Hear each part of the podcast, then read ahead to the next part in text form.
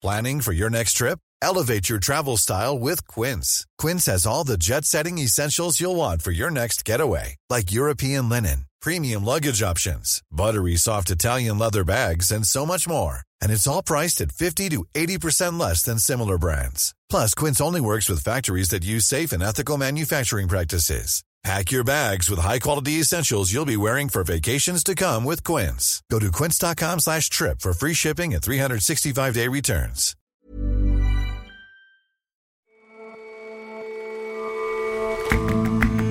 Hello and welcome to The Intelligence from The Economist. In New York, I'm John Fasman. Every weekday, we provide a fresh perspective on the events shaping your world.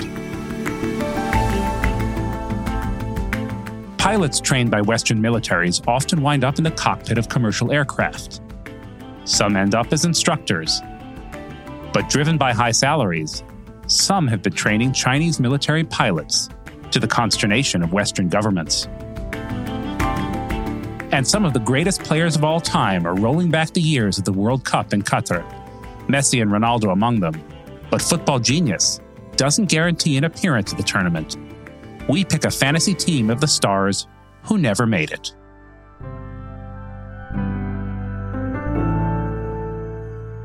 But first,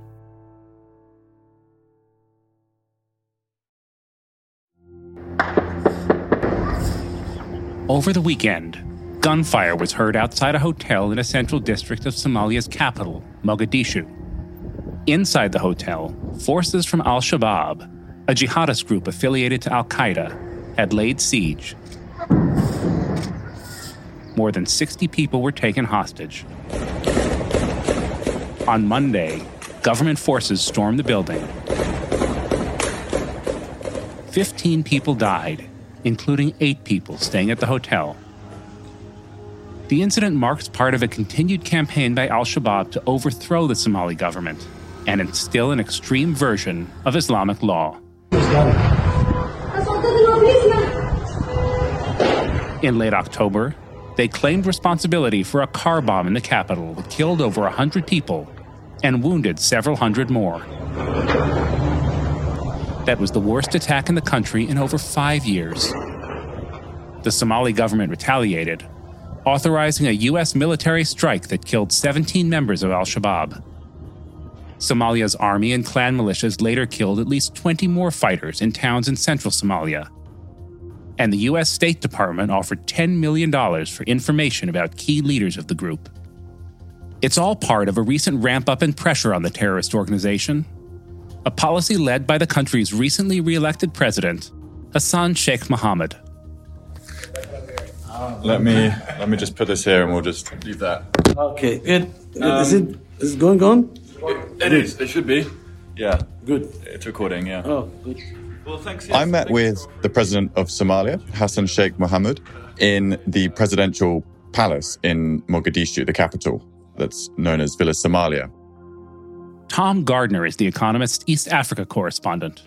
Hassan Sheikh was re-elected earlier this year. He was previously president between 2012 and 2017. And since coming back to power, he's made a huge effort to combat Al Shabaab. And I had the opportunity to talk to him about how that effort is going. Before that, Tom, let's take a step back. Tell us about the fight against Al Shabaab.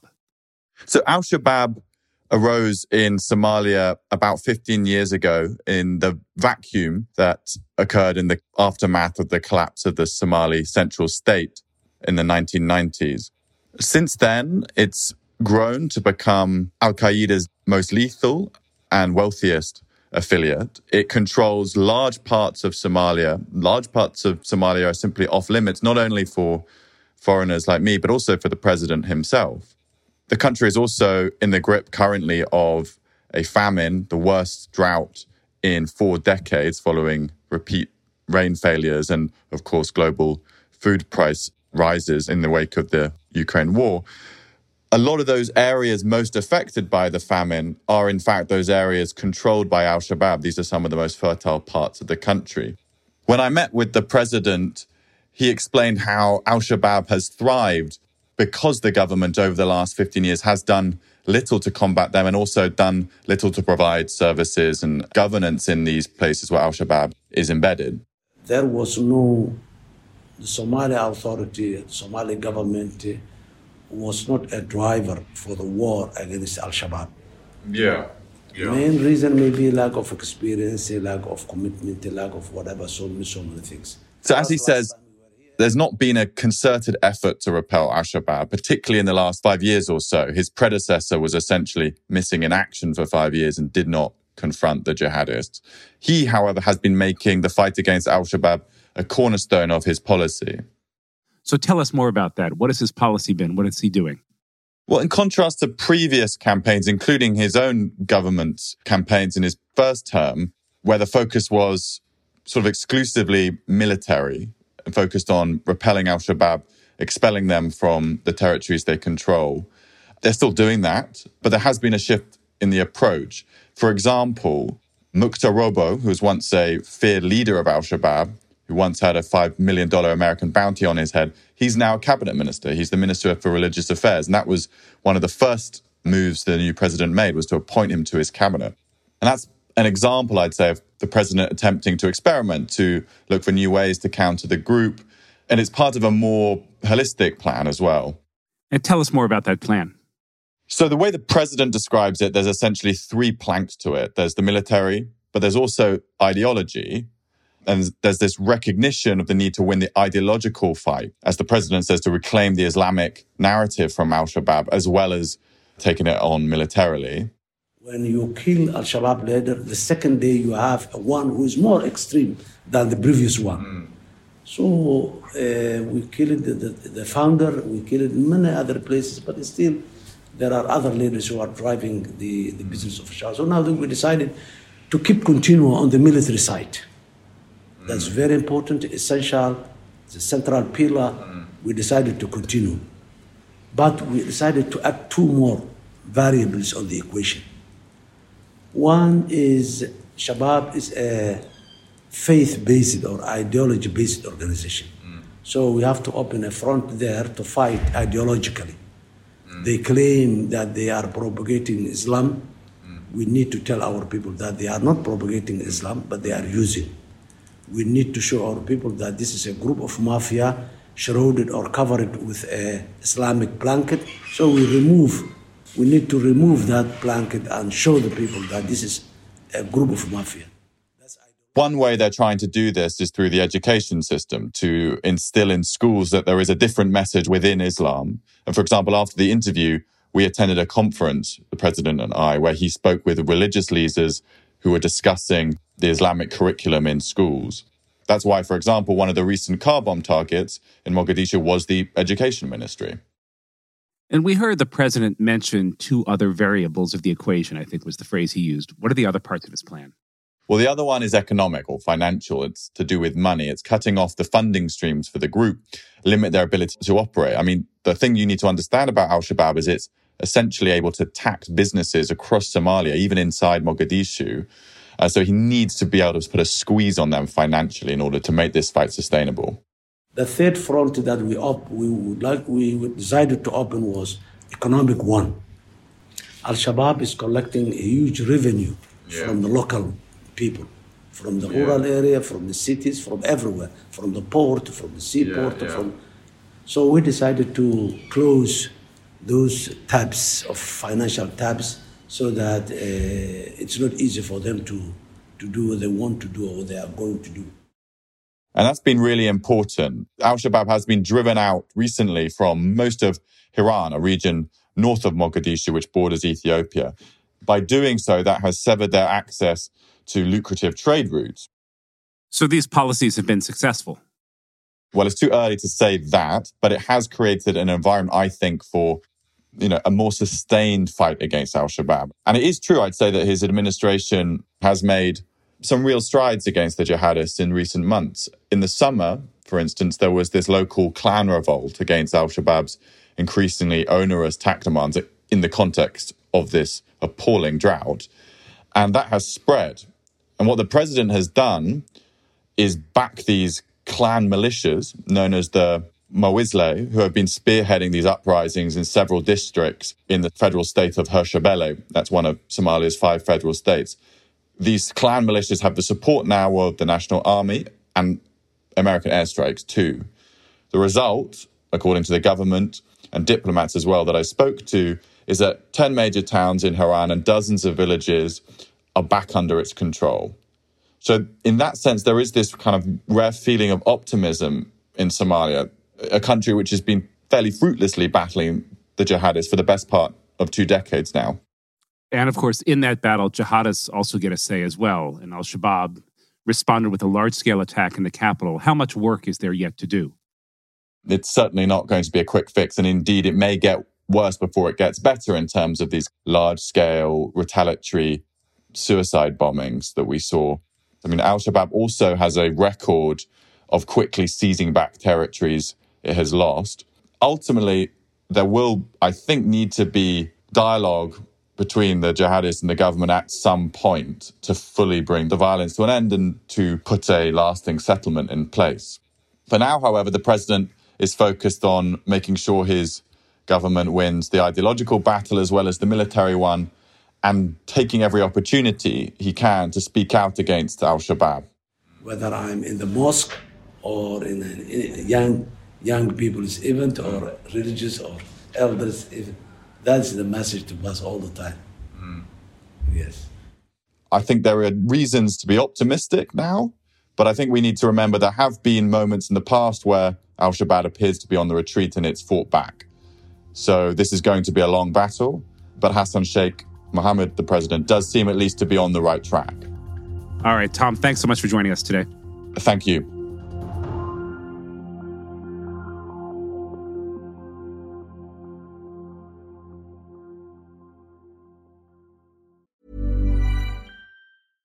Hi, this is Matt and Sean from Two Black Guys with Good Credit.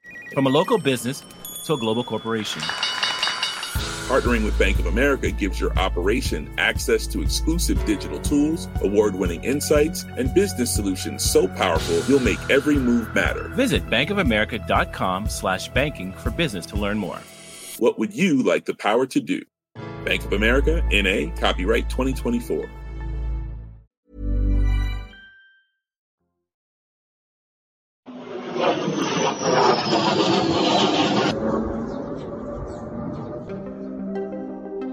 Back in April, a Chinese fighter jet crashed in a rural part of central eastern China. The two pilots safely ejected and they landed on long grass, where they were quickly surrounded by locals who recorded the encounter. Who is that? asked one of the villagers, pointing to one of the pilots a white man with red hair who apparently spoke in English. This is our instructor, said the other pilot in Chinese. Don't take photos. The relationship between the West and China might be increasingly strained, and their militaries ever more at odds. But despite that growing tension, some Western Air Force pilots are heading to China to share their experience. And some governments aren't happy about it. Last month, Britain's defense ministry said it was trying to stop China from hiring its former RAF pilots to train the People's Liberation Army Air Force. That's the Chinese Air Force. Shashank Joshi is the Economist defense editor. Officials said that a company called the Test Flying Academy of South Africa, this is a, a private company, had been hiring up to 30 former Royal Air Force pilots to work in China and it was attracting them with enormous salaries, way more than they could earn in government service flying for Western militaries. So it was offering them something like $270,000 a year.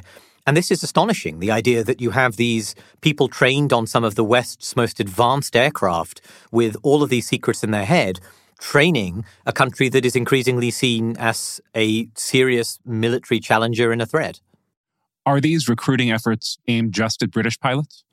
Well, in the days after Britain's announcement, it became clear that no, it absolutely is not limited to just British pilots. They seem to be going really all over Western countries with experienced militaries. So Australia's shadow defense minister said that at least two Australian fighter pilots had been approached and had declined. Australia's defense minister said he was scandalized by the news that Australians were being targeted. He said it was outrageous that people might work for China. New Zealand's defense ministry told me when I asked that four of its former personnel have been employed by the same South African flying academy. In France, There were reports several French pilots had been training China's Air Force. And then there's a fascinating case of Daniel Duggan, who's a, a former American fighter pilot. He used to fly for America's Marine Corps. And he was the owner of an aviation consultancy in China. He was recently arrested in Australia at the FBI's request. We don't know what that was about. The charges are sealed, but it seems to fit into the same pattern of China trying to absorb some of this foreign military aviation expertise from some of its most serious Western rivals. This sort of thing seems instinctively wrong to me, but does it contravene any rules? Well, funnily enough, it seems not. Officials say that the British pilots involved don't seem to have broken the Official Secrets Act, which is Britain's national security law. And the company involved, the Test Flying Academy of South Africa, a spokesman for them told me that Western governments knew what these pilots were doing. It said they had met with the Ministry of Defense, they'd met with Western governments, they had talked about this as recently as September, and that no objections were raised. And what the Academy says is that they only teach basic flight training, things like aerodynamic stability, how to keep a plane level. They told me there's nothing here that you wouldn't get from a normal flight school syllabus. But the Western governments involved, including the British government, they don't believe that for a second. They absolutely think that the Chinese government is trying to get secrets. What has the reaction been from Western governments? Well, Western governments, John, are worried that China's aim is to understand the tactics of the Western jets and, of course, helicopters as well, that it might one day have to fight in a war over Taiwan. They also argue that the foreign expertise might help the People's Liberation Army, the PLA, close the technology gap with its Western rivals. You know, the PLA, as we know, it hasn't fought a major war since it fought Vietnam over 40 years ago. And we see from the Russian Air Force in Ukraine that even a very well equipped armed force can go badly wrong when it doesn't have a lot of experience in combat conditions. So what we're seeing from the UK, from Australia, from a number of other countries is that they're trying to tighten the controls on what their retired service personnel can do to try and prevent this information from landing up in the hands of China. And clearly, they don't trust the assurances that these guys are only discussing unclassified, open source, basic stuff. They think that sensitive tactics, sensitive procedures are falling into the Chinese government's hands. Has there always been this sort of standoffishness between Western and Chinese militaries? Well, no. There's a sense of scandal around this, but that's a reflection, I think, of how rapidly the West's relationship with China has deteriorated. If you look at the UK in China, for example, formal military exchanges between the British Armed Forces and the People's Liberation Army were actually pretty common uh, some years ago. You had PLA officers who attended Sandhurst, which is Britain's military academy, the equivalent of West Point. In fact, one of the attendees of Staff College in the UK was a guy called Zhang Zheng, who actually captained China's first aircraft carrier in the 2010s. And, you know, that sort of thing doesn't happen anymore. You don't really get Chinese recruits in British military institutions now. But this was pretty common. Now, those Chinese military students in the UK, the British officers assumed they were spies, right? The joke was they carried cameras, they asked very technical questions, they probed for details that were useful for the Chinese military, but they were kept away from incredibly sensitive stuff. And it was generally seen as a good thing that you were talking and conversing and getting to know these PLA officers who potentially you might be dealing with in the South China Sea or in the Pacific. And was Britain an outlier in having that sort of military to military contact? Not at all. A lot of governments did this. New Zealand's defence ministry signed an agreement to train the PLA as recently as 2019. I think Canada's government did winter training with the PLA just a few years ago. Australia, I was told, hosted Chinese officers at its defence academies and military institutions until, again, just a few years ago, until the relationship broke down during the pandemic. Even America, John, invited the PLA to its RIMPAC naval exercises off Hawaii in 2014 and 2016. And the idea was that these kind of routine engagements between Chinese officers and Western officers was a way of breaking down trust. You would get to know each other, you would build up familiarity, you would build up mutual understanding. You know, perhaps it would even lubricate trust between the two governments. And that was genuinely the sentiment. Of course, given all that has happened, given the dire state of relations between China and the West, the sense of open, untrammeled military competition, even the risk of outright war over Taiwan, all of that now, in hindsight, seems like spectacular wishful thinking. It does, unfortunately. Thanks so much for joining us, Shashank. Thanks very much, John.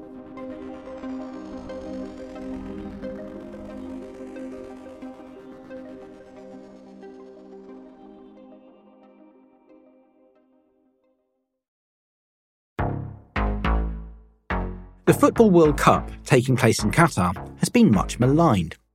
Patrick Lane is a senior digital editor at The Economist. One much talked about fact is that it's in Qatar at all.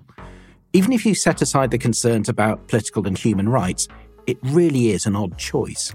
A country of just 3 million people, the vast majority of whom are foreign workers, it has almost no footballing tradition. But the tournament has been lit up by some stellar performances from some stellar players. Kylian Mbappe has dazzled for France. Who looks for Mbappe? A French breakaway of the highest quality. Luka Modric has rolled back the years for Croatia. Argentina's Lionel Messi, the man who many consider to be the greatest player of all time, managed to do the same against Mexico at the weekend. Lionel Messi. Messi's hit! Oh!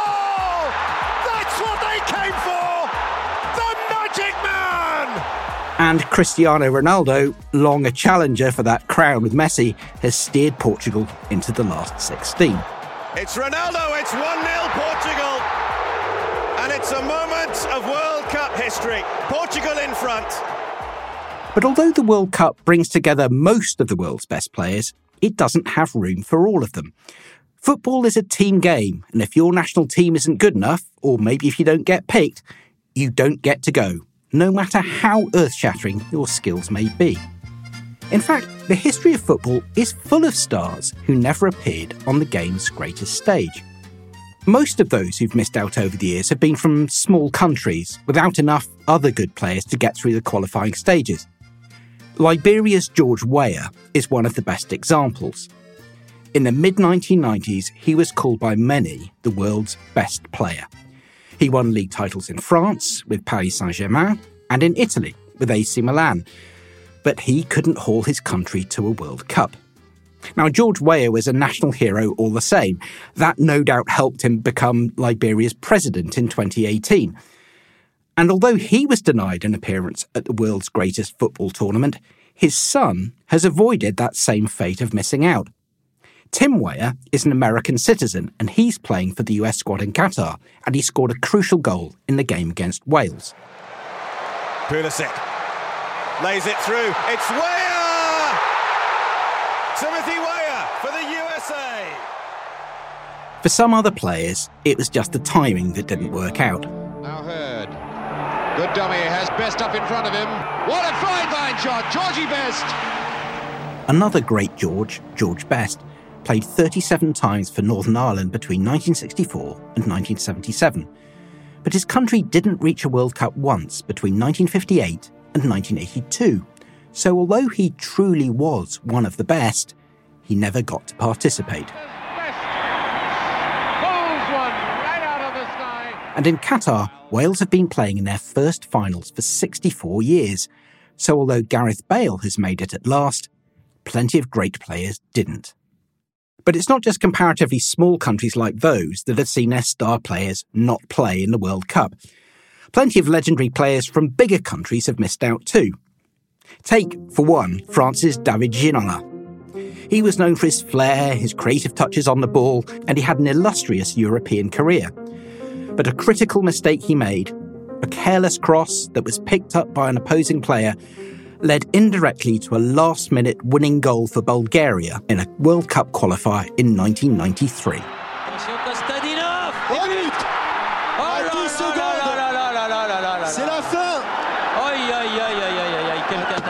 It cost France a place in the 1994 tournament, and blighted Ginola's international career.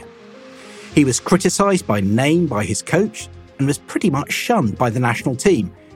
In 1998, France won the World Cup on home soil without him. El Real Madrid con Di Stéfano en sus filas. Campeonato de Liga, memorable para el Real Madrid. Perhaps the best of the World Cup's absent greats, Alfredo Di Stefano lost out on playing in the World Cup with not just one country, but three. Born in Argentina in 1926, Di Stefano first didn't get to play for his native country after they withdrew from the 1950 tournament. He also missed out playing for Colombia after moving and playing league football there. He played for Colombia internationally a few times, but back then they were not part of FIFA. In 1953, Di Stefano moved to Spain, but with Spain too, he missed out on his chance. Spain missed qualifying for 1958 after being pipped by Scotland. And when the 1962 World Cup in Chile came around, for which Spain did qualify, Di Stefano looked as if he would finally take part. Alas, he was injured before the tournament, and although he travelled with the Spanish squad, he never saw the pitch. Not surprisingly, even just in 2022 alone, you could fashion a pretty decent team of players from the countries that have failed to qualify. This is especially true if you stretch the rules a bit to include players who've featured in past tournaments. You could start with Italy, who, despite having won four World Cups and being the current European champions, failed to qualify for the second time running. Oh, would you believe it? And our Italy out of time. Mancini cannot believe it. They've still got plenty of stellar players. In a fantasy lineup of a team made up of players not in Qatar, the Italians would be well represented. Gianluigi Donnarumma might be in goal, joined by Giovanni Di Lorenzo, right back, Leonardo Bonucci, who's a world class centre half, and then there's Federico Chiesa, a speedy goal scoring winger. Austria's David Alaba, Sweden's Victor Lindelof, and Scotland's Andy Robertson would also be candidates for the defence. The strikers might include the graceful Mohamed Salah of Egypt and Liverpool FC. And then there are two Norwegians whose clubs are vying for the top spot in England's Premier League Martin Odegaard, a midfielder who captains Arsenal, and we have to include the remarkable Erling Haaland, who's been banging in goals for Manchester City at an astonishing record setting rate. corner comes in. Haaland off the line. Did it cross? Yes, it did. And Haaland's first chance of the game inevitably goes into the net. The goal machine. Taken together, I think that has the makings of a squad that would at least reach the knockout stages. But the bitter reality, of course, is that none of them will have made an appearance in Qatar, let alone play together in a dream team. But while some supporters may be disappointed that they can't watch their country's football stars take part in a World Cup spectacle, other unsentimental folk will be glad of their absence the coaches and fans of their clubs. Because when European club matches resume after this month long international pause, these unlucky players who missed out on a ticket to Qatar will be refreshed and uninjured. And come the end of this disrupted season, when the World Cup will be fading in the memory, that may make all the difference in the hunt for those competitive league trophies. Now they're into the gap. Haaland has it. Haaland still. Haaland! His first City match ball. It will not be his last. It's not just the finish, it's the play, it's the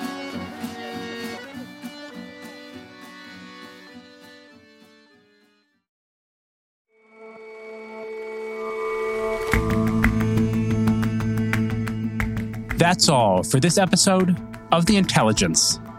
Let us know what you think of the show. You can get in touch at podcast at economist.com. And you can subscribe to The Economist at economist.com slash intelligence offer. The link is in the show notes. We'll see you back here tomorrow.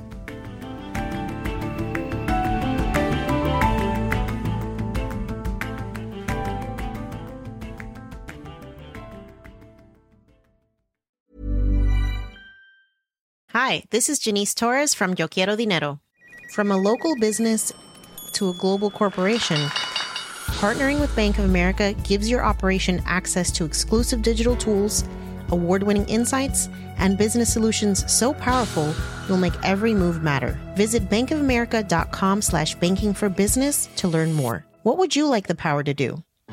Bank of America NA, copyright 2024.